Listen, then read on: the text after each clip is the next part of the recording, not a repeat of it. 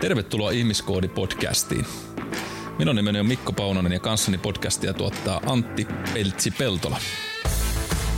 Tämän podcastin tarkoitus on tuoda kuulia tietoa sinulle hyvinvoinnista avoimella ja rennolla otteella. Joten istu alas, relaa ja nauti korvaasi kaatamastamme audiohunajasta. Ja ei muuta kuin oikeinpa mahtavaa päivää, iltaa tai huomenta kaikille kuulijoille. Hyvää yötä. Hyvä, ja hyvää yötä. niin, tässäpä se sitten olikin. Joo, näin on taas ihmiskoodi ilmoilla täällä ja äänessä tuttuun tapaan Pauski ja Peltsi. Mitäs meidän tuota, pitkän matkan aiturille kuuluu? Hyvin kaukana pitkän matkan aiturista rumiin rakenne ei ole ihan siihen soveltuva ollut koskaan. Mitäs tässä? Nyt on viikon verran rakennettu terassia silleen, että kun tuossa Anoppilassa käytiin ja autoa ajoja, on kädet pitkään edessä, niin puutuu oikein käsi, kun vähän yläkroppa jumissa tuosta kivien pyörittelystä ja painekyllästetyn puutavaran kanniskelusta. Se on silloin ihan ollut rehellistä suomalaisen miehen reeniä. Kyllä. Pois tuosta hortonomia jutusta, kun sinne vaan menee tuo ranne kipeäksi kuin kuokki. niin, kyllä. kyllä. Kivenpyörittäjän kylä oli siis tässä niin kuin osittain teemana. Joo, paitsi että mulla oli tämmöinen vähän ennen pyörän keksimistä aikaan nuo kivet, kun oli noita metri kertaa metri betonilaattoja, niin ne ei pyörinyt kovin kevyesti. ei ollut kaunista katsottavaa. Joo, ei. No, mutta raakaa voimaa kun on, niin kyllähän se sillä menee. Joo, äly ja voiman suhde on vakio. Ja näin on. se on, se on tullut itsekin tulee tuota pitkällä. Sen takia, että mun peliura edelleenkin jatkuu. ei, ole, ei ole taitoa eikä älyä, mutta voimaa on. Niin sillä pärjää tuolla kentällä yllättävän pitkällä. Kysykää vaikka joukkuekavereilta. tuota. Mutta joo, vähän tuossa viitattiinkin tähän Antin ammatti, ammattikuva, ei siis kiven pyörittämiseen, vaan tuohon pitkän matkan puolelle. Nyt kun tämä kesä, kai tästä nyt voi sanoa, että kesä on koittanut ja, ja ruoho kukkii ja vihertää ja sen homma myöskin allergikot täällä, niin ei puhuta allergiasta, mutta puhutaan kesään aika keskeisesti liittyvästä aiheesta nimeltä juokseminen. Joo. Ja otetaan voidaan me ehkä sivuta sitä yöjuoksemistakin paavikännissä vai mitä se on ikään, mutta, tuota, mutta, mutta ennen kaikkea siihen, että kun moni tykkää aloitella sitä juoksuharrastusta tuossa talven synkkiaikojen jälkeen ja onhan se kiva tuolla baanalla painella menemään, kun on hienot ilmat, niin ainakin itselle tässä tulee aina omassa työssä vastaan niitä, niitä hetkiä, kun soitellaan tai laitellaan viestiä, että tuota, olisiko jotain sellaista juokseen ohjelmaa tai vinkkiä, että kun jalat huutaa Annaa tai mieluummin niin päin, että hei, että ajattelu, ajatus oli tuossa kahden päivän päästä, ei vaan mm. muutaman kuukauden päästä aloittaa vähän juoksentelee, niin mitä olisi järkevää ottaa huomioon siellä, että ei sitten syntyisi niitä semmoisia aina niin mukavia rasitusvammoja tai tuota, tuota, tuota, turhia kuormitukseen liittyviä ongelmia, kun lähdetään painelemaan tuonne pikkasen liian heikolla valmistautumisella. Onko tämmöistä käynyt koskaan? Että olisi liian heikolla valmistautumisella lähdetty niin. johonkin. Voi kuule. Luetapa kun listakas. No, no edellinen, edellinen on tuossa, oli polttarit. Tästä olikin puhe. Mä että pääsen tästä lähtään kiinni. oli polttarit tuossa viikko sitten viikonloppuna ja, ja meikäläinen lyötiin tilataksiin ja, tai autokyytiin, minipussikyytiin ja lyötiin sandelssitölkkiä kouraan. Ei ollut maksettu mainos. ja tuota, ei mitään kerrottu, että mitä tapahtuu. Ja, ja, ja no, siinä nyt sitten muutaman oluen, oluen join ja yhtäkkiä ollaankin Jämsänkosken uimahallilla ja kerrotaan, että nyt lähdetään uimaan kilpaa. Ja, ja käytännössä just sillä nolla valmistautumisella ja semmoisessa seitin ohuessa nousuhumalassa. Ja se on aina hito hyvä idea lähteä uimaan, mutta ja ehkä tämä oli vaan sopupeliä, koska vastapuolen joukkueessa siis muut vieraatui yhden osuuden, minä uin kaikkia vastaan kaikkien muiden niin kuin osuuden. Et muut veti 50 ja mä vedin 300 täysiä kylmiltään. Vähän hapotti ja enhän mä sitä voittanut, että se oli vissiin suunniteltu juttu jotain. Pitihän niidenkin saada joku ilo niin, kyllä. Että... Ja siitähän se kulki vitsinä koko loppuviikonloppu, että kun sä hävisit se uini, niin sulla ei ole mitään oikeutta mihinkään. Että mieli, mielipiteeseen, että... niin se Miest, miestä vietiin, mutta ilmeisesti ne tuntuu olevan kilttejä, että ei kaikkeen semmoisen, mitä oli sovittu. Että joo, joo ei, ei maalattu mitään pippelin kuvia otsaan tai muuta. Tai niin, en mä tiedä. niin, mutta mun mielestä sä näytät ihan hyvältä ilman kulmakarvoja. Ai. eikö, se, eikö se, se legendaarinen, kun sammuu, niin aamulla herää ja kaverit on kulmakarvat pois. Varsinkin, kun nämä mun kulmakarvat ei ole ihan pienimmästä päästä. Me ollaan kummatkin tämmöisiä Presnevin sukulaisia. Melkein oikosulku, mutta Joo. ihan. Talvella kun hiihtää, niin tarvii lumenpudotusluvat, että voi pyyhkiä kulmakarvat. Joo. Se oli muuten jossain vaiheessa tota, se kuvakin tästä talvella joku jäätynyt parta ja, ja olit laittanut johonkin... Joo, se oli mun profiilikuva. profiilikuva. Joo, joo, näin on. Niin, tota, joo. Mutta joo, kyllähän nuo nuori sydän kestää sinullekin tuommoisen pikku uintisuorituksen. kyllä nämä on aina tämmöisiä julmia, mutta joo, kyllä tuo valmistautuminen on tietenkin tärkeää ja, ja ju, juoksukin, vaikkakin on kuitenkin ihminen on rakennettu itse asiassa toi James Earls on kirjoittanut Anatomy Trainsin yksi pitkäaikaisia kouluttajia, uranuurteja siellä siellä terve, Jamesille, jos joskus kuuntelet, on hänen opissa ollut aikanaan Thomas Myersin näitä Anatomy ja kävin kouluttautumassa ja James kirjoitti semmoisen kuin Born to Walk. Ja tota, hyvä kirja siitä tavalla, että ne oli tutkinut paljon sitä, että miten ihminen on luotu tavallaan no, liikkumaan, mm. mutta sitten ennen kaikkea, että miten meidän geneettiset ketjut ja meidän faskialinjat ja muut siellä syvemmällä ja pinnallisemmalla linjalla ja muuta, niin on, on hyvin pitkälti niin kuin rakennettu siihen meidän vastakkaiseen resiprokaaliseen liikkeeseen, eli siihen, että kun mun vasen jalka vaikka heilahtaa eteenpäin, niin se on tyypillisin meille leikitä tuota apuvamiestä, niin meidän oikea käsi sitten heilahtaa eteen ja, ja sitä taas se virittää meiltä meidän ta- taimasta tota, niin toiminnasta linjaa siellä ja, ja faskia linjaa sitten taas se esiviritetty jousi sieltä sitten, kun se vapauttaa sitä energiaa, niin se taas heilauttaa ne käden ja jalan takaisin ja syntyy vastakkainen liike. Ja, tota, ja menemättä nyt sinne mm, niin kuin syvemmälle, vaikka se nyt kiehtoskin, niin on se, että, että siitä mitä ne tuli huomasi, että miksi ihminen on jaksanut esimerkiksi vaeltaa niin pitkiä matkoja aikanaan jo, muinaiset, muinaiset tuota, uudisraifvaajat ja muuttajat, niin tota on se, että se on äärettömän taloudellinen silloin, kun se tehdään efektiiv, niin kuin hyvällä tekniikalla, niin mm. se palauttaa sitä energiaa lähestulkoon, niin kuin ei nyt ihan 100 prosenttia takaisinpäin, mutta se on valtavan järkevä ja systemaattinen koneisto. Mm. Toki edellyttänyt sen, että se kävelyn ryhti näyttää siltä, kun se muodostaisi kävelyn, kävelyn että se ei lojuta kädet taskussa ja roikuteta päätä ja, ja, ja löntystetä miten sattuu, vaan se käytetään sitä jalkaterää ja käytetään lantion liikettä ja, ja hartiolinjan heilahtelua siinä mukana. Ja, ja jos me lähdettäisiin kävelemään semmoisella, voisiko sanoa, että malliesimerkki tyylillä, niin sehän näyttäisi aika vekkulinäköiseltä tuolla noin niin kuin katukuvassa.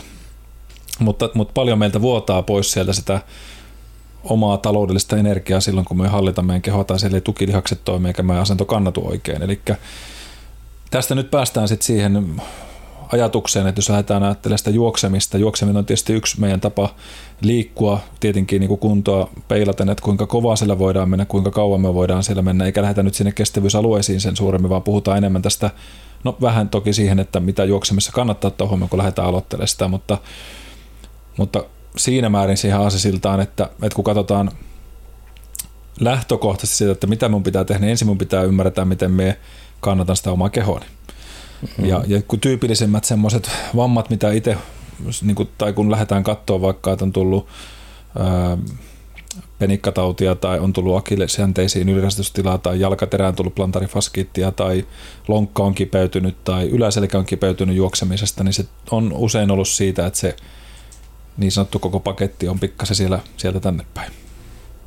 Ja en osaa nyt, me, me, tähän on tietynlaisen tämmöisen saplun nyt muodostunut, kumpaan suuntaan me lähdetään, lähdetäänkö me Latvasta tuonne juureen vai juuresta Latvaan päin miettiä sitä kokonaisuutta, mutta, mutta, tota, mutta et, lähtökohtana olisi se, että missään nimessä me ei kuulu, jos nyt joku ajattelee, on käynyt joskus ryhtikartoituksia ja puhutaan luotisuorasta, eli tällaista ajattelumallista, että jos sivulta päin katsotaan, niin mihin meidän korvakäytävän kohta pitäisi askeltua tuohon olkanivelen päälle tavallaan olkalisäkkeen tämmöisen akromionin päälle ja siitä taas kun me katsotaan alaspäin, niin se pitäisi mennä tuon lonkka luun kohdalle ja siitä taas vähän polvitaipeen takaosaa pitkin tuonne kehräsluun sivulle, sivulle laskeutuu tämmöinen linjaus, jos me katsotaan meidän optimilinjaa, mutta myöhän harvoin ollaan siinä tilanteessa, että me kävellään niin, että me seistään paikallaan. Mm. Se voisi olla aika hankalaa. Michael Jackson on yrittänyt melkein liikkua sillä muun huokilla, mutta, tota, mutta kun me lähdetään liikkeelle, niin kaikkihan tavallaan palikat pitäisi lähteä elämään. Eli, eli kuinka me tullaan sen meidän keskiakselin kautta siihen liikkeeseen, niin se on sitten enemmän sitä, sitä niin kuin liikkeellä pelaamista. Ja joskus tämä on hyvä liioitellakin, että muistan aikanaan, kun Lindberg ja Rebekan kanssa koulutettiin just personal puolta ja, ja käytiin eri, eri muissakin ammattiryhmissä kouluttamassa tätä myofaskeaalista harjoittelua ja liikkeen laatua ja muuta. Ja edelleen sitä tulee tehtyä, niin vähän eri perspektiivistä katsottuna, niin vähän pelattiin sille joskus, että sanottiin, että okei, liioitelkaas, menkää niin kuin pikkasen yli sen lantioliikkeen ja antakaa niin kuin vähän reilumpia askel, että uskaltaa käyttää sitä omaa kroppaa ja sitten tulla vähän sitä taaksepäin ja, ja niin kuin aistia sitä, että miten se lantion liike tai, tai polven heilausliike, lonkan heilausliike tapahtuu tai käsien heiluminen, koska jos kiinnitetään huomiota vaikka katukuvassa, kuinka moni käyttää edes käsivarsia kävelemisessä, siinä olkanivelen heilahteluliikkeelle, niin kuin selkeästi ja reippaasti, niin se on aika, mm. aika vähän ihmisiä. Niin, kyllä varmasti itse, jos miettii, niin ei tuommoisella ihan, jos nyt meiltä tästä on kauppaan 200 metriä matkaa kävelen kauppaan, niin ei varmaan tule ihan hirveästi heiluteltua käsiä, mutta sitten jos mennään koiran kanssa vähän vauhikkaampaa lenkkiä, niin sitten varmasti Kyllä. tulee käsien liike mukaan. Onko teillä, onko sulla tota, niin vyö tuossa vyötäröllä, millä menee sillä, sillä hihnalla, vai onko sulla ihan toi rem, ihan, fleksi, ihan fleksillä? Joo. Joo. Ja siinäkin tulee taas se toispuoleisuus periaatteessa, että voi toista kättä samalla tavalla käyttää sitten, jos ajatellaan, mutta totta kai sitten vaihtaa välillä. Joo, joo sitä vaihtaa ja, ja sitten koittaa, että no välillä jos haluaa että itse mennä vähän vauhikkaammin, niin sille jo valmiiksi pistää käden eteen odottamaan, että kun koira jää haistelemaan jotain, niin sitten kun se ottaa kiinni, niin vähän niin kuin antaa sille pelivaraa, että huomaa, että nyt jatketaan matkaa, että alas tulla. Kyllä, kyllä. Ja sitten välillä se jää sinne matkalle, on joku oikein hyvä haju, että ei mennä. Kyllä, että ollaan eri mieltä tästä. Että kyllä siitä hyvin toispuoleista välillä niin kuin hetkittäin saattaa tulla. Kyllä. Ja, ja, ja en nyt sanokaan, että pitää heilua kuin heinämies tuolla jokaisessa kävely, kävelyhetkellä. Ja niin kuin sanottu, meidän kädet on usein myös sidottu siihen puhelimeen tai johonkin muuhun. Ihmiset, varsinkin semmoinen arkikävely, niin ei sen tarvitse mm. olla mitään ylitehokasta, mutta kun lähdetään just tämmöiseen niin aktiiviseen kävelyyn ja sitten siitä kautta hölkkään, ja hölkkä on vähän semmoinen, mistä James sanoi muun muassa aikana, että se on vähän niin kuin sananakin semmoinen, että siinä vähän niin kuin roikutaan koko aika, että, mm. että se ei ole sellaista niin kuin dynaamista, jäntevää menemistä, vaan tämmöistä löntöstä litti, littihölkkäilyä. Jari Lipponen kanssa sehän niin vähän hölkötteli peukalot pystyssä siinä ja muuta, niin semmoista hölskyttelyä menemistä eteenpäin. Sillä, silloin me ei olla oikeastaan niin sellaisten voimantuotollisten toimintojen mukana, vaan se on sitä lojumista. Se ei sano sitä, että hölkkääminen on huono asia, mutta semmoinen rento juokseminen voisi olla parempi sana silloin, kun lähdetään harjoittelemaan juoksemista. Mm. Et siinä on selkeä kantarullaus, päkiätyöntö, lantio liikkuu sillä hyvin sillä alla liikkeessä ja rintakehän koholla ja tavallaan kannatetaan päällä sitä liikettä. Ja tämä on asia usein, jos tarkastelette omaa ryhtiännekin, niin ottakaa joskus huviksenne, kuvatkaa, laittakaa, kun nykyisellä kaikilla meillä on kännykkäkamera, laittakaa sen suoraan eteen ja hölkätkää sitä kohti sitä teidän puhelinta ja, ja laittakaa välillä myöskin sivukautta ja katsokaa, että minkälainen asento teillä on. Onko se takapuoli pyrstö takana vai onko se sinne jalkojen päällä? Tuntuuko teillä se asento siltä, että sen kantapään ja jalkaterän yli pääsee kevyesti, eikä niin, että se lösähtää se kantapää tai tysä, tymähtää, jolloin te olette niin kuin liian voimakkaalla kanta-askel liikkeelle, että se ei rullaa nätisti se askel siellä. Tai sitten toisinpäin, että jos se pää roikkuu siellä puoli metriä ees, niin teillä on aika voimakas etupainotteisuus siinä juoksemisessa, jolloin siitä jää se kanta rullaus helpommin pois. Ja myöskin jos mietitään niin kuin sitä omaa asentoa, niin leikikää just silläkin, että jos lähdette hölkkäämään tai sitä kevyettä juoksua tekemään, sitä rullaavaa juoksua ja sitten välillä kävelyä tai rullaavaa juoksua, niin vetäkää vähän leukaa sisälle päin ja nostakaa tavallaan sitä kuviteltua lankaa tuonne taivasta kohti, että vähän pidennätte sitä selkärankaa, niin kuinka paljon se askel kevenee silloin, kun se pää on siellä vähän niin kuin ryhdikkäästi hartioiden välissä ja hartiot taas lantion päälle rakennettuna versus, että sitten puskettekin pikkasen päätä eteenpäin, niin sen oikeasti huomaa, miten paljon tulee painoa sen jalkapöydälle lisää. Ja jos me katsotaan esimerkiksi jotain, monesti sanonut, että jos katsotaan tällaista maraton, huippumaratonia, niin se lähtee juoksessa lähtöviivalla ja se tulee maaliin, niin se näyttää aika samannäköiseltä, vaikka se olisi väsynyt. Että se, mm. se ryhti on edelleen mm. hyvä, se askel edelleen rullaa siellä. Jos me otetaan ma, tota maratoni alkuviivalle ja pistää maaliin menemään, niin me näytän hyvin erilaiselta. Eli ihan tästä vähän samaa kuin mitä sekin sanoit, että mun kroppa ei ole rakennettu siihen kestävyysmallille. Ja, ja, ja sen takia, että kun en ole harjoitellut pitkän matkan juoksemista, mutta mm. itsekin tiedostan sen, että mulla esimerkiksi joku 10-15 kilometriä, niin kyllä sen voin tehdä. Että yleiskunto riittää siihen, mutta sitten mä kyllä tiedän sen, että mun lihaksiston kunto ei riitä siihen. Eli tämäkin on just sitä, että, että sitten kun tullaan siihen, että kuinka paljon sitä tavallaan harjoittelua tulisi niin kuin lisätä per viikko, niin semmoinen 10 prosentin sääntö on sitten olemassa siitä, että miten paljon sitä pikkuhiljaa sitä kuormitusta kannattaa ja matkaa kannattaa sinne hiljalleen lisätä viikkotasolla, eli, eli semmoinen 5-10 prosenttia kerralla on niin järkevää pidentää niitä harjoituksia ja vastaavaa, että siitä ei synny sellaista liian nopeita spurttia, että jos et ole, voit vaikka miettiä sitä, että jos se nyt viimeiseen puoleen vuoteen ole kengänauhoja sitonut niin, että lähtee lenkille – niin me lähtisin enemmän siitä, että että tota, menee ihan kävelylenkki, reipasta kävelyä ja ottaa niitä vaikka minuutin tai 30 sekunnin kevyitä, kevyt juoksupätkiä sinne. Mm. Ja sitten taas kävelee. Ja seuraavalla viikolla siitä se 10 prosenttia lisää, niin se voi olla vaikka nyt sitten 40 sekuntia. Taas vähän lisää sinne pikkuhiljaa niitä sekunteja sinne jokaiseen vetoon lisää. Ja siitä alkaa syntyä niitä minuutteja, kahta minuuttia. Totta kai siinäkin niin kuin, tämä kymmenen pinnan nyt on semmoinen, että kaikkeen sitä asiat voi monistaa, mutta se pointti olisi se, mm. että, että kun moni on, näitä on kuullut niin paljon tarinoita, että no, Ome, kymmenen vuotta sitten me juoksen kympinleikin, niin ajattelin nyt lähteä, niin kävin timpasessa semmoisen 6-7 kilsaa tossa ja meni vähän niin kuin irvistää. Nyt on neljä päivää ollut jalat niin kipeitä, että ei pysty juoksemaan. niin oliko siinä niin kuin 10 niin. prosentin sääntö ollut käytössä, niin ei. Eli, eli ollaan aika, aika kovalla tota, vauhilla lähetty lisää sitä kuormitusta. Ei ne meidän rakenteet, varsinkin vaikka olisi kuinka käynyt salilla, niin se on niin eri asia kuin että lähdet tuonne juoksulenkille. Ei se kyykky ykkönen paljon siellä auta siinä suoraan siinä tilanteessa. Mutta malttihan se on se pahin juttu. Mm. ei malttas. Ei se, sitten se aika usein puuttuu itseltäkin. Kyllä, kyllä. Mutta että sitä ryhtiä ja sen, sen vartalon kanssa pelaamista kannattaa vähän lähteä ensisijaisesti katsoa, että mitkä ne sellaiset niin kuin tärkeät säännöt siellä olisi olemassa, että, tota, että, että oltaisiin siinä tilanteessa, että tota, ei lähdetä rönsyille liian nopeasti. Ja viik- viikkotasolla tämä 10 prosentin tavallaan progressiivisuus on selvästi järkevää. Ja niin kuin sanottu, ei lähdetä nyt sinne ohjelmointiin tässä tilanteessa vielä, vaan nyt puhutaan vielä sitä valmistautumista, mitä asiat on siellä hyvä ottaa huomioon. Öm, jos lähdetään sitten jalkaterästä liikkeelle, niin, niin tota, yleensäkin semmoinen yleisajatus on itsellä aina se, että, että totta kai pitää lähteä kengistä liikkeelle, että minkälaiset on sulla itselle järkevät kengät? Ja ennen sitä jopa sit siitä, että kyllä kannattaa, jos se into on siihen hölkkäämiseen kovaa, niin käydä vähän konsultoimassa vaikka joku jotain tota, urheilufysioterapeuttia tai vastaava, joka ymmärtää niistä tuki, tukiliikuntaelimistä jotain tai personal traineria tai vastaava valmentaja, että hei, tsekkaatko vähän mun jalkojen asentoa ja sitä mun juoksua kevyesti, jos, jos ei sitä omaa ymmärrystä sinne ole. Juoksukoulu ihan starttaa, niin se on älyttömän hyvä ottaa pieni, vaikka kahden kerran tämmöinen alkukurssi siitä, että näkee vähän, mitä mun kannattaa tehdä keskittyä, mutta kengissäkin se, että niihin ei ole yksilitteistä, että se ei ole aina se, että lähdet käymään ostaa tuolta jotkut juoksukengät, mm. Nike asikset, mitä vaan ikinä onkaan, ja sanotaan, että nämä on todella hyvät juoksu. Kun lukee sen, niin sen lukee running siinä, mm. siinä XXL hyllyssä.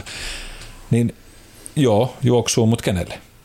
Mm. Eli jos sun jalkaterä vaikka on lättänä, siellä on huono kannatus nilkassa, huono kannatus polvessa, lonkassa, niin se pronaatiotuki ei välttämättä auta, vaan se voi jopa pahentaa tilannetta, ohjata sitä nilkkaa väärään asentoon tai edelleenkin me sanon, että kenkä ei korvaa sun unohtuneita lihaksia. Sun täytyy, se, sen täytyy ne itse löytää sieltä ne lihakset. Eli oikeanlainen aktivointiharjoittelu ja se kenkä muodostus sen mukaan, että kun tehdään sitä analyysiä, silloin kun sä oot sanonut lihakset oikein ja oppinut hallitse jalkaterää, niin sitten katsotaan, että mikä se kengän malli ja minkälainen lesti sinne kannattaa laittaa. Mm.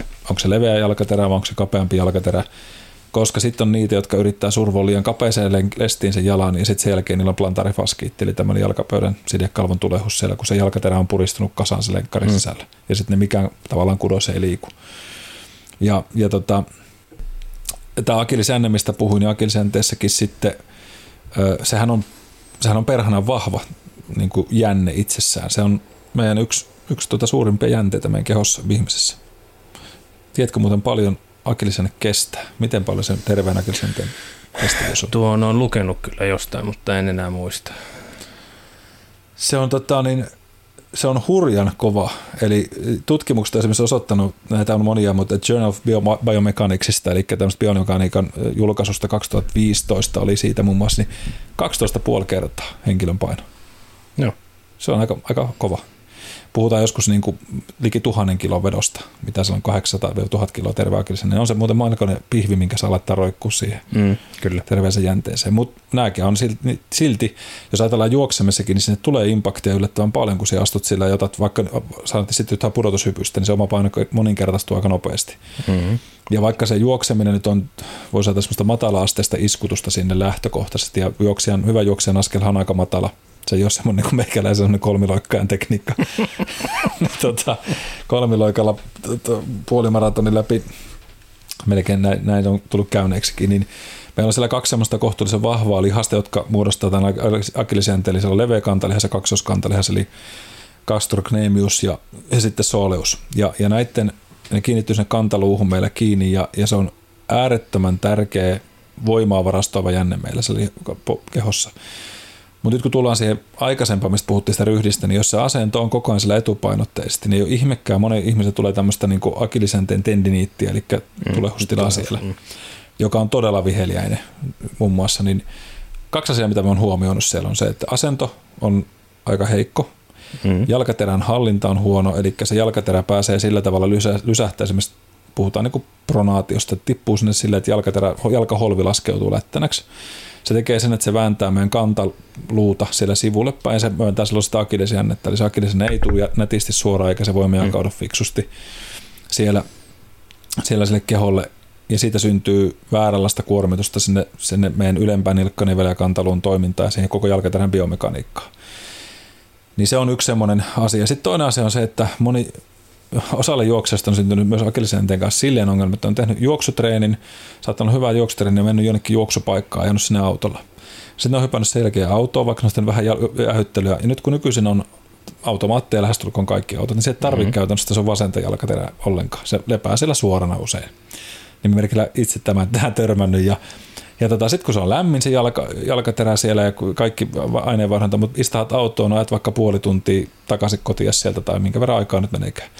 Niin se toinen jalkaterä on koko aika periaatteessa ojennettuna sen ilkka, jolloin akille on lyhkäinen. Mm-hmm. Ja nyt se pääsee jäähtymään siellä, sinne ei sitä aineenvaihduntaa, niin se rupeaa lyhenemään suhteessa tähän toiseen akillisjänteeseen.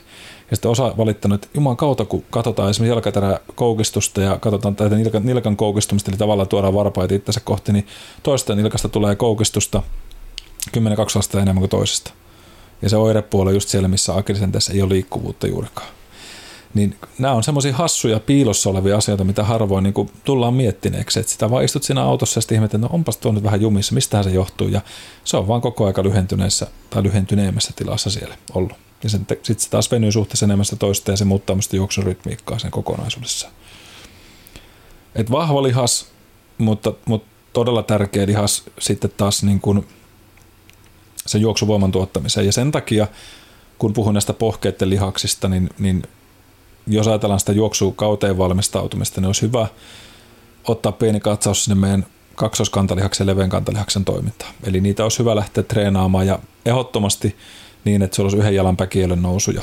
Eli ei kummalla kielellä välttämättä yhtä aikaa, ei se nyt väärin ole sekään, mutta meidän pitäisi pystyä omalla painolla yhdellä jalalla pääsemään toistakymmentä toista aika helposti. Ja nyt jos, ja nimenomaan täyteen päkiä nousuun sinne ukkovarpaalle työntö hyvin ja taas sinne venytykseen alas hyvin. Ja jos tätä testaatte ja ette pääse kuin muutaman toiston niin, ja polvin vielä suorana, niin, niin nyt on hyvä hetki lähteä sitten harjoittelemaan sitä, koska vahva pohje takaa sitä turvallisempaa juoksemista. Ja osittain myös sitten sen säären puolen ongelmat, eli etumainen säärilihas muun muassa, siellä sitten maksaa pikkasen velkaa siitä, että meillä on suhteessa vähän voimasuhteet heikot siellä jalkaterässä, niin silloin sekin on yksi ongelma. Ja myös tämä, puhutaan niin kuin shin splinteistä tota, englanniksi, niin mennään siihen vähän enemmän sitten, mitä, mitä kaikkea sillä voi johtua, mistä se tulee tämä tämmöinen niin kuin säären, säären etuosan oireyhtymä sitten siellä.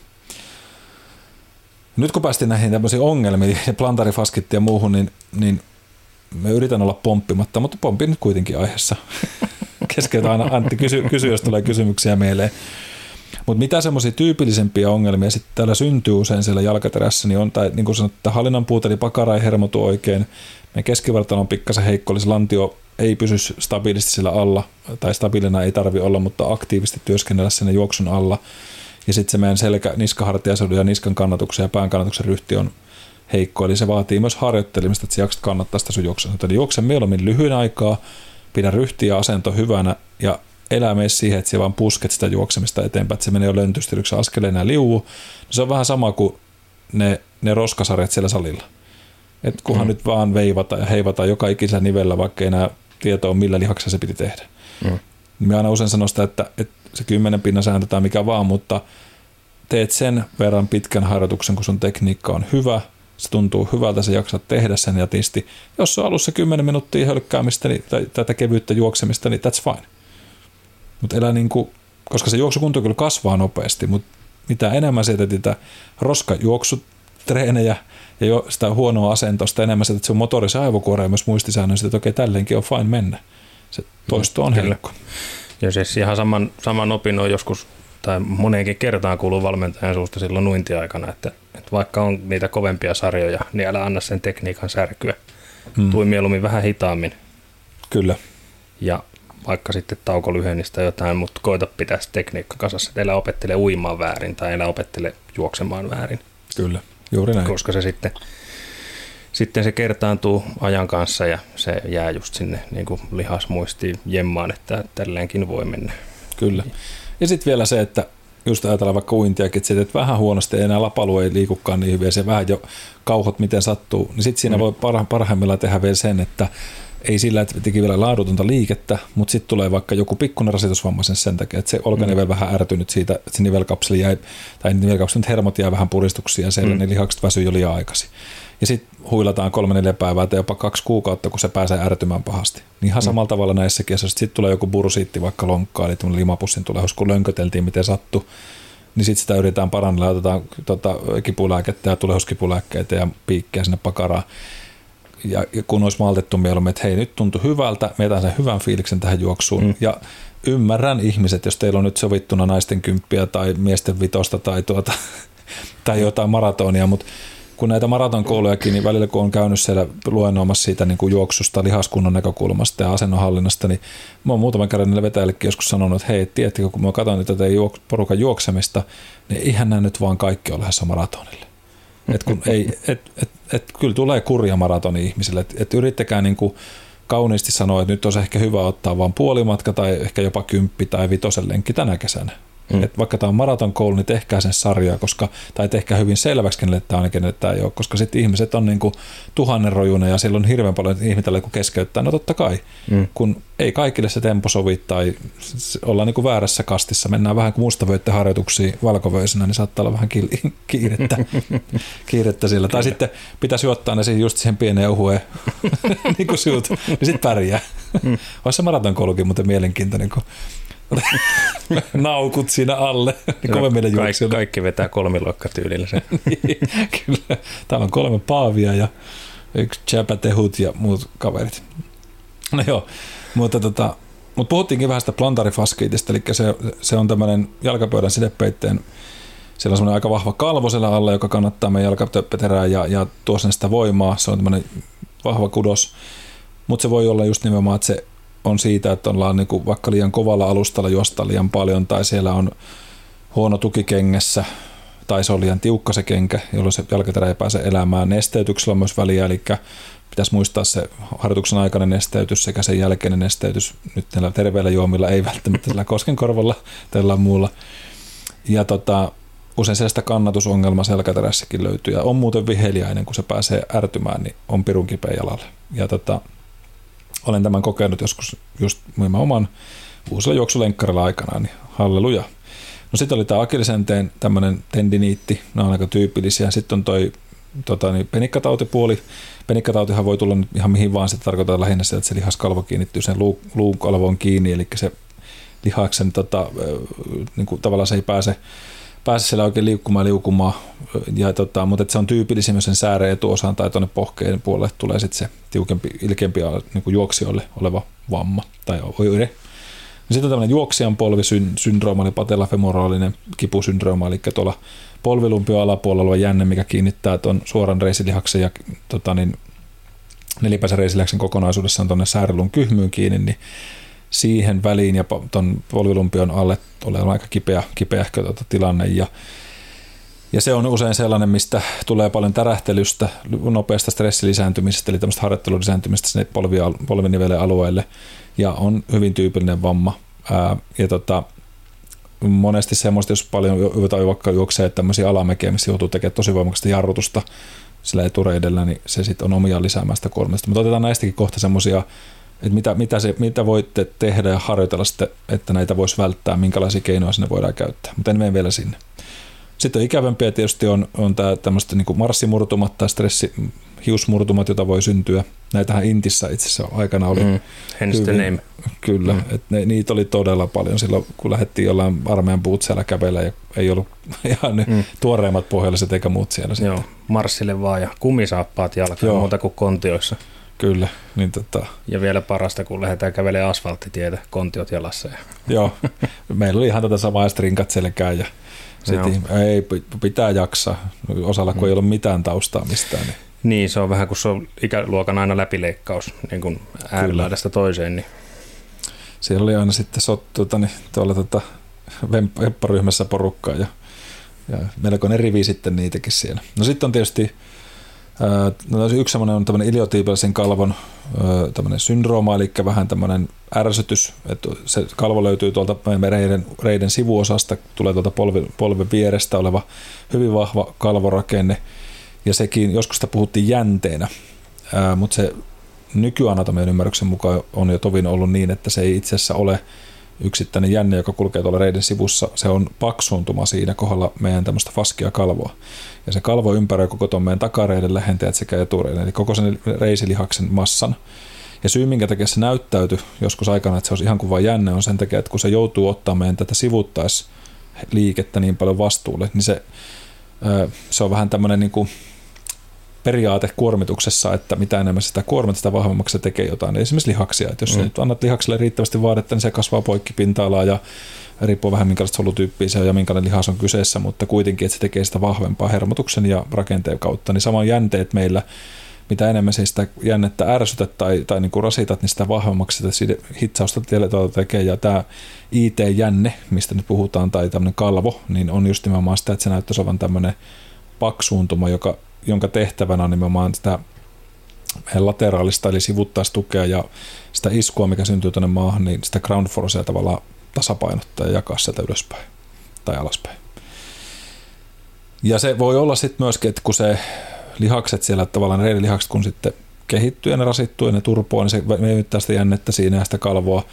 Ja sitten jos meidän lonkassa on vähän huono sivuttaistuki, eli esimerkiksi pieni ja keskimmäinen pakarilihas ei anna siellä riittävästi tukea, nyt jos ette tiedä mistä puhutaan, niin googletelkaa, niin saatte vähän sitä kiinni, että mitä, mitä tässä tarkoitetaan ja ihmiskoodikoulutuksessa näistä puhutaan lisää, jos haluatte ymmärtää rakenteita, manipulaatiota ja vaikka mitä kivaa kaikkea muuta, niin käykääpä vilkaisemassa. Tämä oli piinomainos, mutta oikeasti, oikeasti näin on, kun puhutaan esimerkiksi elementtimaassa paljon meidän rakenteista, niin siellä käydään läpi aika syvällisestikin näitä juttuja. Mutta että mitä sillä voisi tehdä, että ne saisi heräämään ne lihakset, jolloin se jakaa sitä voimaa vähän paremmin, semmoinen kuin meidän lateraalin yleensäkin, vaikka vinot vatsalihakset, korratus lumbormin, eli kulmanalainen lihas ja bla bla bla. Aina tuonne meidän purentalihaksi asti. Niin kuulolta kuin se kuulostaa. Nyt ei tarvi hampaita pura yhteen kuin juoksee, mutta joskus siitäkin voi olla hyötyä. No sitten on tietenkin nämä nilkan venähdykset, niitä voi olla tietysti semmoisia, jotka voi olla sen takia, kun ruvetaan väsymään, eli jos puhutaan sitä roskasarjosta, niin kun ei enää jakseta oikein hallita, alkaa hermosto väsyä, niin usein sitten se ääressä jalkateräkin, miten paljon se joutuu tekemään duunia, että se osaat ottaa oikeanlaisen askelin. Sitten tulee se yksi vähän liikaa ulkosyrjille muljahtaa se nilkka siellä. Tai tulee kuoppa sen, että et kerkeä reagoimaan. Niin tämmöiset. Ja sitten tietysti jos tehdään sprinttejä, ää, on vaikka vähän ne lihakset kirjalla edestä treenistä tai muuta, niin voi tulla näitä tämmöisiä pohkeen kramppeja tai revähdyksiä tai takareisi. Usein sellaiset, jotka saattaa niin kuin yhtäkkiä siellä juoksun aikana krampata. Ja sitten kun siihen tulee se kramppi kesken matkan, niin se just ottaa se askeleen, niin sehän vetää sitä lihasta entistä kovemmin, joka yrittää supistua. Niin meillä on valmiina aika revähdystilanne siinä tilanteessa. Muistan aikana urheiluhieroja koulussa, kun olin Joensuussa ja toimin sitten huoltajana kyseisessä salibändiseurassa, missä itsekin sitten pelasin, mutta tein sinne sitä harkkaduunia, niin välillä kävin sitten pelimatkoilla tuolla kakkosjoukkueenkin mukana ja junioreissa niin huoltajan roolissa – meidän opettaja silloin aikana opetti niin, että silloin jos tulee esimerkiksi aika tyypillisiä salibändissä oli, niin, että pohja alkaa krampata, jos on tosi pitkä, tiukka peli ollut ja vaikka useampi peli ollut peräkkäisin päivinä, niin jengillä kramppailee ja pohja yleensä, kun joudutaan päkiöllä paljon olemaan nopeita spurtteja, niin, niin se, mitä tyypillisimmin me tehdään, kun pohja kramppaa, niin mitä se lähdet tekemään? Venyttää. Mm. Eli mm. just haluaa niinku, päästä tuonne niinku jalkaterää tavallaan itsespäin koukkuun. Mm.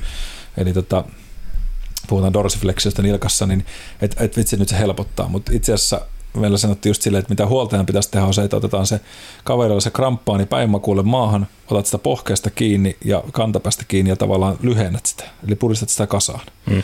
Koska se haluaa nimenomaan supistua, niin elää vedä sitä väkisiä auki, koska sille sä saat sen revähtämään sen lihaksen, koska se yrittää supistua, niin sä kiskot sen väkisiä auki. Hmm, kyllä ihan looginen ajatusmalli. Hmm. Se, Kyllä, itsehän sitä on vaikea tehdä. Et tartun nyt omasta pohkeesta kiinni siellä ja näin. niin, ja kantapäästä. Ja. niin, ja kyllä se itselläkin vaistomainen reaktio oli silloin, kun aina iski kramppi päällä, niin oli se, että et, et me venytän sitä, koska se tuntui, että mm. Aa, nyt se niin helpottaa. Mun mielestä, tota, mikä syö se tässä oli vasta? No kuitenkin muutama yö sitten, niin me heräsin siihen, että mun takareisi lähti kramppaamaan. Ai saamari, kun se tuntuu hirveältä. Joskus kello kolme yöllä että nyt lähti. Ja, mm. ja, ja No ei tullut ensimmäisen mieleen että laitapa Mikko, ota tuolta nilkasta kiinni ja vedä jalkaa koukkuun. Mutta kyllä me annoin sen niin kuin mennä koukkuun, vaikka se koski ihan pirusti, mutta tiedätkö, että en lähtenyt ojentaa, mitä joskus on tehnyt. Ja ei ollut kipeänä seuraavan päivänä siellä. Se, että sitä ei niin tavallaan repinyt silleen väkisin sitten väärään suuntaan, mutta tota, ei, ollut, ei ollut miellyttävä fiilis kyllä. Joskus uintiaikoina jonkun kovan yhteydessä, niin kramppasi samanaikaisesti molemmista jaloista takareisiin. niin Siinä on hyvä tehdä potkuja. Onneton tunne keskellä allasta. Mitähän tässä nyt tapahtuu ja mitä mä nyt tekisin. Ja, ja koira. Ei muuta kuin rataköydessä kiinni ja huutaa, kun sattuu niin sairaasti. Joo. Siis mulla on käynyt tämä vähän samankaltainen. Mulla kävi siis silleen, silloin kun Intia itsekin harrastin muutama vuoden, kun oli urheilusukelteissa, niin me treenattiin uimareiden kanssa vuonna aikaa, niin Meillä oli ollut omat treenit, me tehtiin vielä uimareiden kanssa treenaa ja sitten vedettiin just tämmöisiä 100 vai 50 vetoja, kun nyt tehtiinkään ja sitten ei me ollut muistanut varmaankaan juoda sitten riittävästi tietenkään ja lähdin vetää sitä vetoa siinä sitten niin puolen välin kohdalla alasta, niin mulla kävi niin, että mulla kramppas, nyt jos muistan oikein, niin oliko nyt vasen takareisi. Se veti just silleen koukkuun aivan hemmetimoinen kramppi ja sitten veti noin vinot vatsalihakset oikealta. Ja veti, tiedätkö, kun sä oot kippurassa, että samalla menee pää veenalle ja jalka koukussa, niin me sain onneksi vasemmalla käydä rataköydestä kiinni, että pystyy niin nostaa vähän itteni pinnalle. Mm. Mä ajattelin, että tästä vielä puuttuisi, kun allasvalu olisi hakannut jollain kepillä sormille, että ei roikuta rataköydessä. Siellä olisi ollut kuule pojuna pohjassa. Pois sieltä. Joo, mutta siis en ihmettele yhtään, että et, et niin kuin ihmisiä ihan faktisesti hukkuu sen takia, että iskee kova kramppi Kyllä. kesken uinnin tuolla. No ei, useimmiten ei uimaaltaassa, koska siellä on just uinninvalvojat paikalla, jotka sitten ottaa ylös sieltä, mutta avovedessä, niin mm. en mitenkään ihmettele, että näin käy sen kramppikokemuksen jälkeen. On, siis se, on, se oli kyllä kauhea tunne, ja kun, miten sinä kellutkaan esimerkiksi siinä vaiheessa, kun et niin. saa itse suoraksi sieltä. Hyvät niin, ja pitäisi olla rentona, kun kellutaan. Niin. niin. Ei se nyt oikein onnistu, jos on niin kuin useampi iso lihas samanaikaisesti kramppaa. Ei se, tota, tämmöinen altaan Chuck Norris pitäisi olla siinä vaiheessa, pystytään jollain tavalla. niin, niin, ei ota vetoa vedestä, vaan työntää vettä itsestään poispäin, niin kuin Chuck Norris punnertaessa työntää maapalloa itsestään poispäin, Kyllä, eikä itseään poispäin maapallosta. Mutta sanoit tuosta, että isot lihakset kun kramppaa, niin onneksi mulla on vaan pieniä, niin ei ole vaara, vaikka kramppas kaikki. Totta. No joo, mutta tuota, mutta näinpä, ja, ja, ja kyllä se, se, on ihan totta, että sen takia se avovesiuinti on, niin kuin vaikka se on hieno laji, mutta se on myöskin just toi, että kyllä sinne se huoltovene pitäisi olla, jos lähdetään yhtään seikkaille pidemmälle. Niin, niin tai vähintään se jalassa perässä oleva poiju, mm, kyllä. mihin voi sitten vähän edes tukeutua. Kyllä, juuri näin. Se, on, se on halpa henkivakuutus siinä vaiheessa, mm. että se poiju siellä roikkuu ja vähän mieltä harmittaa. Tai sitten jos haluaa vastusta lisää, niin pelastusliivit. Yhtä kelluntapuku. Joo. Sen kanssa uitolla. Tätäkin joskus harjoiteltiin. Siis oli ihan meidän yksi harjoitus vesivoima kaudella puhut, siis puhuttiin vesivoimasta, mitä niin. harjoiteltiin, niin vaatteet päällä. Okei. Okay. Uintia. No se on, se on muuten rankka. Ei muuta kuin kollege paita ja kollege host. Koitapa uija täysin 25 metriä, niin loppuu kunto niin kuin uimarillakin kesken matkaa. Ihan varmasti. Onneksi et kertonut tätä ennen polttareita, koska arvaa, mitkä se on niin, päällä. totta. se on ne kollarit siellä todennäköisesti mm. ja joku pipo vielä kaupan päällä. Mutta on se, se on rankkaa ja kun mietitään sitä, että jos tiput just jonnekin jäihin tai muuta, niin mm. se, ne vaatteet on ihan järkyttävä tota, taakka kyllä nopeasti. Ja silloin halvoin talvella sitten tiput jäihin, niin tuskeudut kollegessa pelkästään. Että, eli niin. tuot Wim Hof tai muu kaveri, jolla on sortsit vaan jalassa. No joo, no sit, jos tämmöisiä vammoja tulee, niin tämä kymmenen pinnan sääntö on mun mielestä toimiva siihen, että usein esimerkiksi tämmöisiä e, niin kuin rasitusperäisten penikkatautien tai muiden ehkäisemisessä esimerkiksi just semmoinen asteittainen kuormituksen lisääminen on äärettömän järkevää. Eli Öö, ensin, ensin mun niin kuin järkevää lisätä sitä määrää, sitten sitä kestoaikaa ja sitten vasta tehoja. Ja yleensäkin sitä, että, että yrittäisi niin kuin semmoinen peukalosääntä on, että koko niin kuin matkaa enempää kuin 10 prosenttia viikossa ei kannata lähteä lisäämään. Eli mieluummin tekee niitä lyhyitä lenkkejä, pikkuhiljaa lisää sitä yhden lenkin pituutta sinne kerrallaan, että sitä saa niin kuin järkevää, kudokset kerkeä tottua ja myös palautua sieltä. Ja sitten semmoinen vaihteleva maasto, eli vaikkakin aina sanotaan, että no okei, että kun me lähdemme Mikko juoksemaan maraton, niin se juostaa asfaltilla, niin, niin miksi mennään juokset tuonne mettään tai muuta. Just sen takia, että siellä tuli sitä ärsyken vaihtelua, että jos me koko ajan taon sitä kovaa asfalttipintaa pitkin, niin on ihan varma, että sinne syntyy alaselkään tai, tai lonkkiin tai polviin nilkkaan jopa yläselkään sitä ylimmästä rasitusta. Se on, meillä ei kuitenkaan ihminen ei suunniteltu juoksemaan asfaltilla ihan mm. hirveän hyvin. Totta kai ne kengät auttaa siihen paljon, mutta... Mm, evoluutio ei vielä kerinyt mukaan. Ei ole vielä kerennyt, joo. Se on valitettava hidasta tässä suhteessa tuohon to, tota, niin valtion tiehoitolaitokseen tai mm. muihin, muihin tota, valufirmoihin. Et välillä, ja osa totta kai harjoituksesta pitää olla sitä niin lajia tukevaa ja lajin imitoivaa, mutta sitten tehtäisiin lajin ulkopuolisia harjoitteita just jossain niin kuin kevyitä alamäkiä juosten tai just metsäpolkuja juosten tuoden sinne. Ja sitten myös vaihdella sitäkin, että okei, tiedän, tai spesifis on tärkeää, mutta varsinkin siinä kaudessa, kun ei lähdetä piikkaamaan kuntoa tai haeta sitä kilpailu, ja kilpailu, kilpailu valmistava jakso niin paljon, niin fillarointi, uinti, kaikki täältä välillä paino pois sieltä nivelten päältä ja sitten taas mennään sinne puolelle. Tai välillä mailapelitkin hyvä, tulee vähän erilaista liikettä, siellä tämmöistä cross-training-tyylistä harjoittelua hyvä tehdä. Mutta totta kai mitä enemmän lähdetään hakemaan sitä juoksukuntoa, niin juokseminen kehittyy vain juoksemalla lähtökohtaisesti. Et se on aika huono korrelaatio, kun niitä on katsottu tutkimuksessakin, että vaikka se uisit ja vaikka se kulke, hapenkulutuselimistö kehittyy, mutta se on niin eri mm. asia kuin se juokset kuitenkin. No erinomainen esimerkki on minä. Mm, mm. Et silloin vaikkapa lukioaikaan, kun on ollut ollut niin kuin elämänsä kunnossa tavallaan 17-18-vuotias kilpaa ui SM-tasolla ja, ja kaikissa mitä koulun liikkatunneilla vaikka testejä oli niin kuin, niin, niin oli, oli siellä ihan kärkipäässä, mutta sitten kun lähdettiin juoksemaan Cooperiin, mm. niin ennätys on ollut on, on tota 1800 metriä silloin, kun aktiivisesti ui. Just näin, just näin. Se on kyllä aika iso ero, kun niin, siihen. Niin, että... kyllä. Ja sitten siellä oli nämä KP, Keravan pallon ja Shakersin junnut, eli Fudis ja lätkäjunnut, jotka niin kuin juoksi paljon siinä lajin oheisharjoitteena. Mm, kyllä. Niin, niin, niillä oli sitten sitä kolme tonnia ja vähän yli. Mm, juuri näin. Ja, ja sitten muistan joskus lehtiartikkeli jo aikana, aikana oli yhdestä meidän suomalaisesta, nyt en muista kuka tämä suomalainen nuori kaveri oli silloin uimarin lupaus, tästä, on kuitenkin 2000-luvun puolella oli, niin siinä tämä Iltalehen toimittaja sitten oli jotenkin vaan päivitellyt, että miten se voi jostain vaan vähän reilu 2000, kun se on kuitenkin meidän olympialaisten edustajakaveri. Mm. Täytyy muistaa, että ei se ole lähdössä vesijuoksun maailmanmestaruuskisoihin. Niin, kyllä, että kyllä. Tuota, se on uintia ja se tapahtuu painottomassa, lähtökohtaisesti painottomassa tilassa, vaakatasossa. Mm ja juoksu ei lähtökohtaisesti tapahdu vaakatasossa eikä painettomassa tilassa, vaan sellaisella mm. vertikaaliasennossa ja, pysty, ja pystyasennossa. Et, et, lajispesifisyys on tietenkin tärkeä, eli haluan tässä sanoa sen, että älkää niin hypätkö sohvilta nyt, että mitä Paunonen kerrot, että juoksemaan oppii juoksemaan, se on totta. Mm. Öö, no sitten joo, jalka, jalan, niin kengästä puhuttiinkin jo tuossa mukana. Voimaharjoittelu ehdottomasti tärkeää, niin kuin jo tuossa mainitsin. Nyt voidaan mennä vähän siihen, että jos esimerkiksi tulee tämä hyppäjän polvi tai tämmöinen juoksijan polvi oireyhtymä tai just akillisen ongelmia on, niin puhutaan tämmöistä iso hold, eli pitoharjoituksesta, että pidätetään staattista pitoa esimerkiksi tietyissä nivelkulmissa.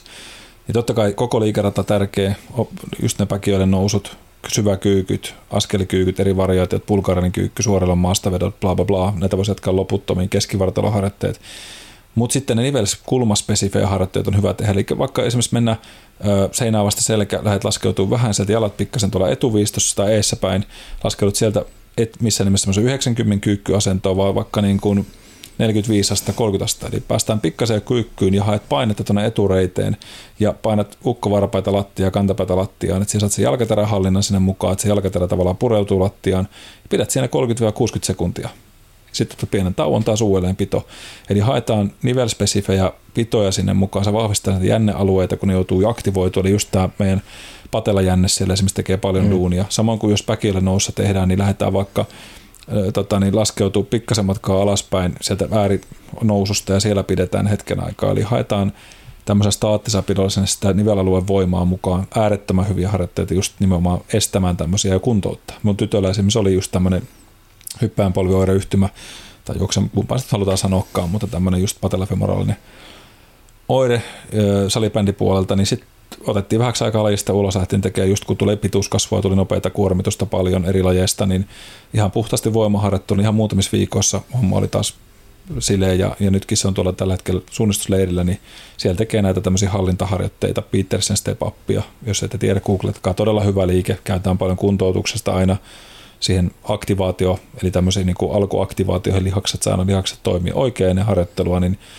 Kööpenhagen blankit, eli tämmöiset sivuttaislankut lähentää lihaksille, todella todella hyviä harjoitteita ja staattisia pitoja eri nivelkulmiin, niin, niin saatte niin kuin vahvaa rakennetta sinne ennen kuin lähdetään tekemään mitään juoksuharjoittelua. Tai just juoksuharjoittelua ennen tehdään pienet aktivoinnit lihaksille, että ne on hereillä ja sitten lähdetään tekemään sitä itse harjoitusta.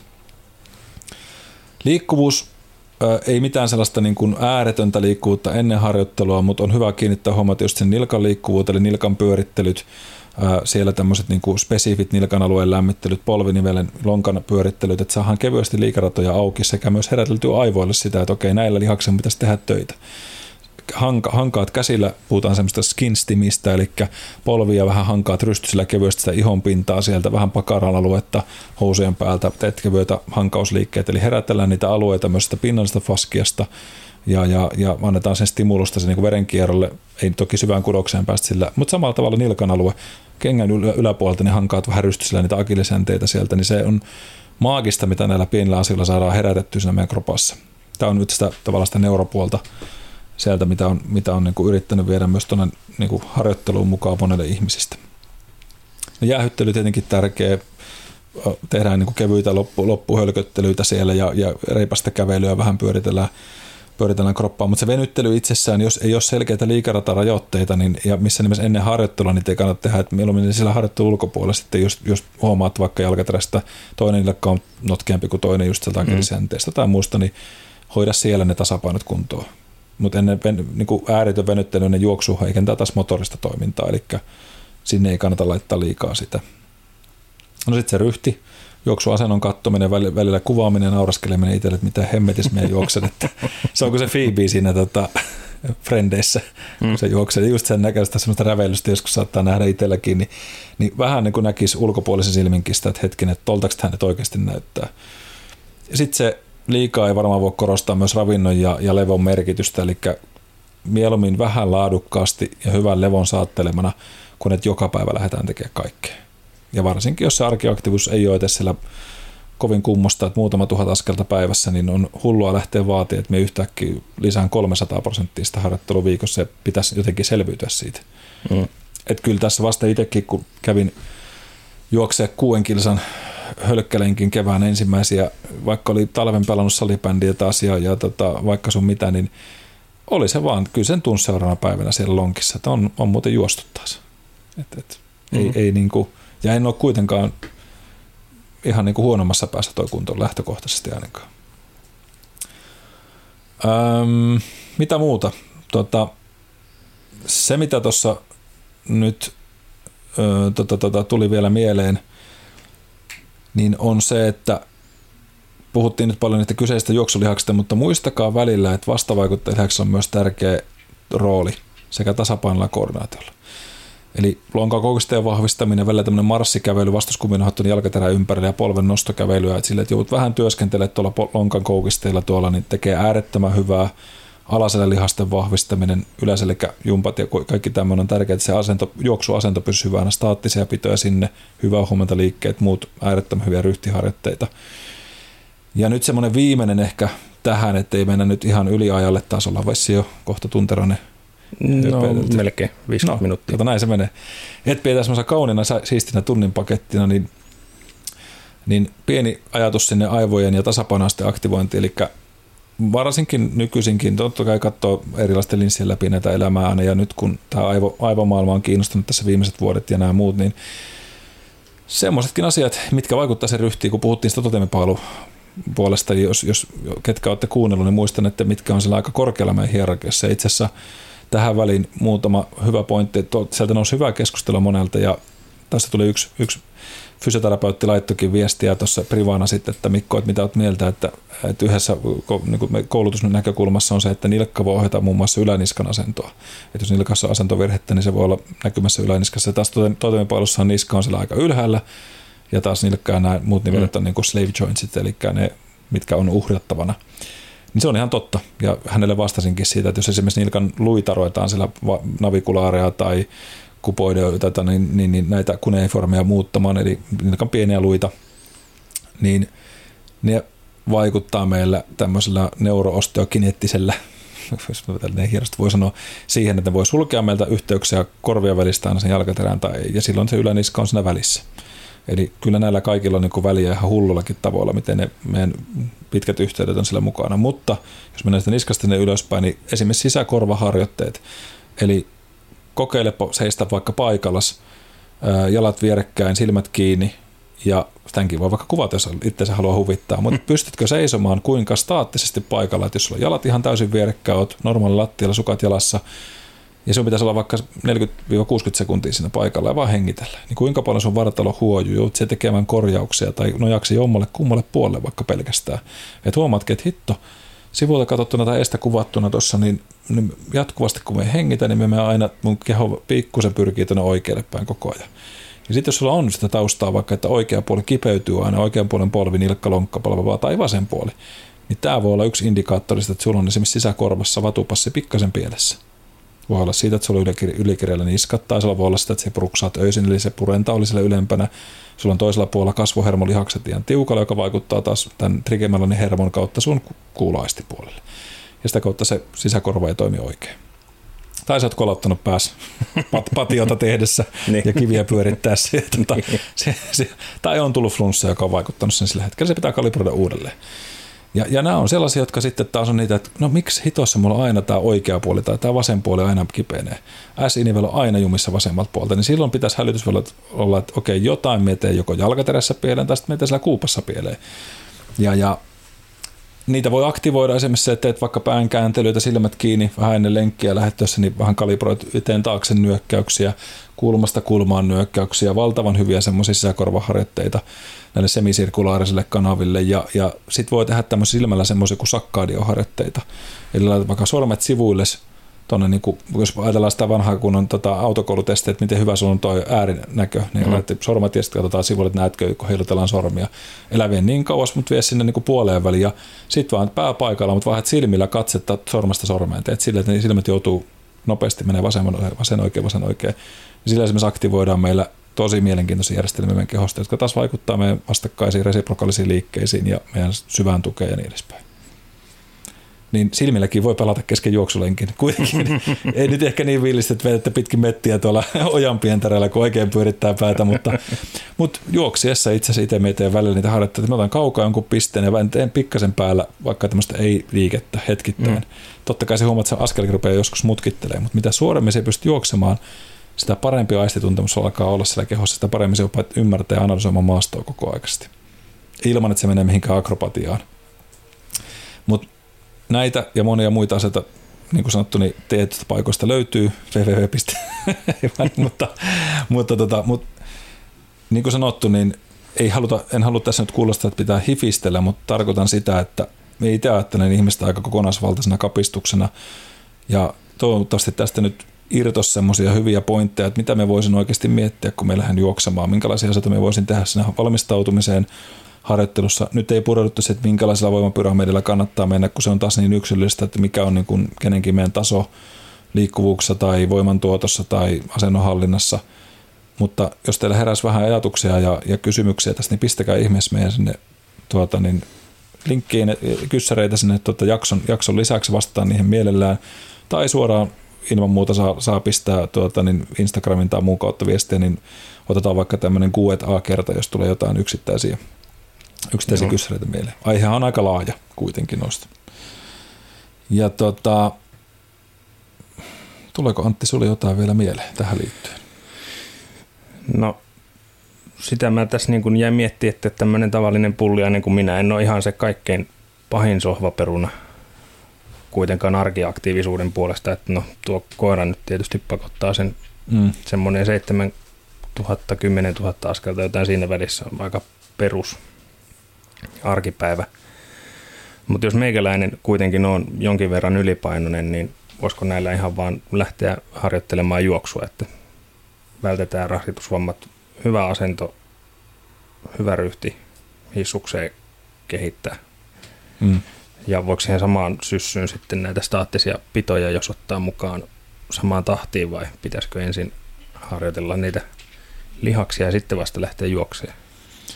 No kyllä mun mielestä se, sullakin kuitenkin sitä urheilusta on siellä taustalla, niin, niin, niin lähtee pienillä määrällä juoksemista ja mm. kuulostaa, että miltä se juokseminen tuntuu, tuntuuko se askel rullaavalta vai ei. Ja, ja... Tähän asti se on tuntunut ihan paskalta, suoraan sanottuna. kyllä. Mutta jos sen saisi jotenkin muutettua mukavaksi. kyllä. niin, tota, niin kyllä me lähtisin, lähtisin siitä, että, että otat noita pikkasen noita hallintaharjoitteita vaikka sinne alkuun, pikkasen mm. herättelee niitä lihaksia, koska sekin on jännä joskus, että myös on hyvä pointti tuo, kun sanoo, että kun tuntuu ihan, että kun ei, ei kun, ihan kun nämä lihakset ei kannaisi mihinkään. Mm. Mutta okei, okay, teepä silleen, että tee vaikka muutama normaali kyykky, tai teet semmoista staattista pitoa pikkasen lonkalle, Petersen step tai muutaman bulgaarisen kyykky, herätä ne lihakset ja vaikka hyppelyitä alkuun, pikkasen päkiä hyppelyitä, eli itse sillä tehdään sinne meidän sakkuleen, eli tänne sisäkorvaan semmoista aistielintä, joka analysoi heilahtelua sivulta sivulle tai ylhäältä alaspäin. Niin se itse asiassa kytkee meille just niitä aistielimiä päälle, mitä pitäisi tehdä, eli se valmistautuminen. Sitten osa sanoo, että ei vitsi, nyt me tunnen pakarat, kun meillä juoksee, kun niitä on vähän, tiedätkö, herätellyt siinä, mm. jollain vastuskumppaneilla ja muulla. Niin tekisit ehkä noita alle, otat vaikka pikkasen jotain staattisia pitoja keskivartalolle ja käyt tekemään ihan lyhyen, ajattelee, että hei, me tämän korttelin ympäri vaikka teen nyt silleen, että me haen fiilistä, että tuntuisiko tämä hyvälle hetken aikaa. Ja, ja, jos, ja jos siitä saat vaikka 200 metriä kiinni, mm. niin sitten me tekisin uudelleen se, että pysäytät, kävelet vähän matkaa, teet muutamia aktivaatioharjoitteita, taas otat sen 200 metriä. Eli vähän niitä samoja, mitä tuossa mm. lenkkipolvessa tehdään, askelikyykkyä muutama kerta. Ei niin, että jalat on aivan puuroa ja väsyksissä.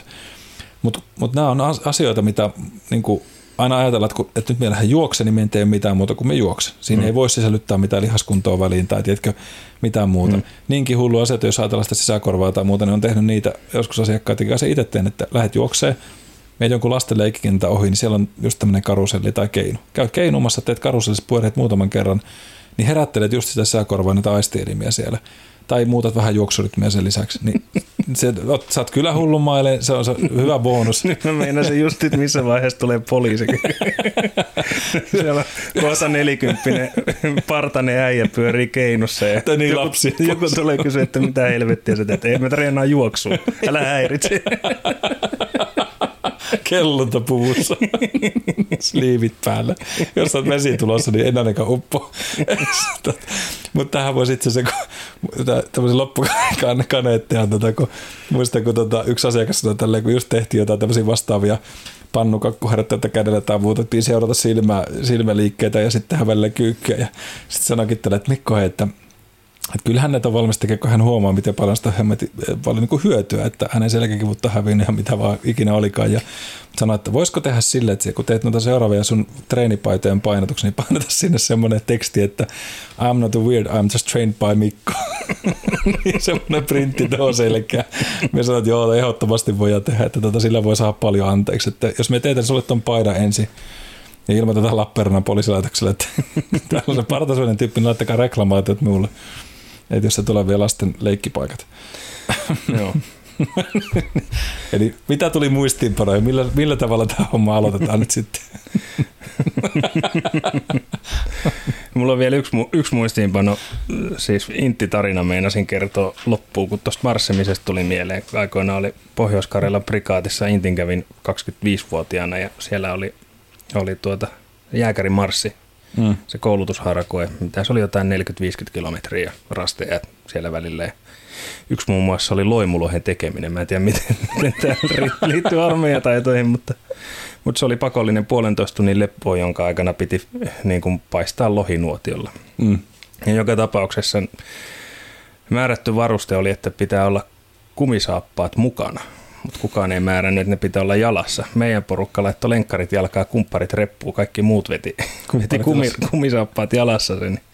Niin en ole ikinä nähnyt niin hauskan näköistä kävelyä kuin seuraavana aamuna aamupalalle, kun se koko komppania kävelee. Kaikilla on semmoiset jalkapohjan kokoiset rakot jalassa. Ai, ai, ai, jalat ihan sohjona ja sitten pitäisi marssia muodossa tasatahtia muonituskeskukseen aamupalalle. Siinä oli varmaan ryhti ja asento aika kohdalla. Si- siinä on varmaan ollut sisäkorvalla kova tarve. Paitsi teidän ryhmällä, kun oli lenkkarit, niin no oli, oli meilläkin vähän, että itsekin nosti jalan sängystä silleen, että polvi tai pestä kiinni. Ja niin, sitä lattialla Ei vaan niin reisi enää koukistunut tai jalka koukistunut. ai ai, tulee ikävä intti aika. Mutta siis siihen kävit siis niin Pohjois-Karjalan prikaatissa. Joo, Kontio Muist, Sama juttu, Konapiitsin kuninkaat. Se on varmaan aika lähellä sen jälkeen, kun sä oot käynyt, niin se on pistetty kiinni. Se oli varmaan toka vika vai vika saapumisen se meidän. Niin totesin, että ei, ei tätä kuule nämä tämmöistä, jotka on pakko pistää kiinni koko paikka. Mutta me muistan kanssa harmitti, koska olisi kiva ollut käydä siellä moikkaa niin näitä vanhoja kantahentikolkuta. Mitä tämä on kiinni. Hmm. Hyvä paikka jätettiin niin kuin lojumaan. Muistatko, mitä lyhennettä käytettiin tästä pohjois prikaatista? Tai tämmöistä leikkimielistä sanaa? No en kyllä muista. Pekara PR se oli. Niin, niin, niin sitten kaverit sanoivat, että se on pimeä karvainen perse.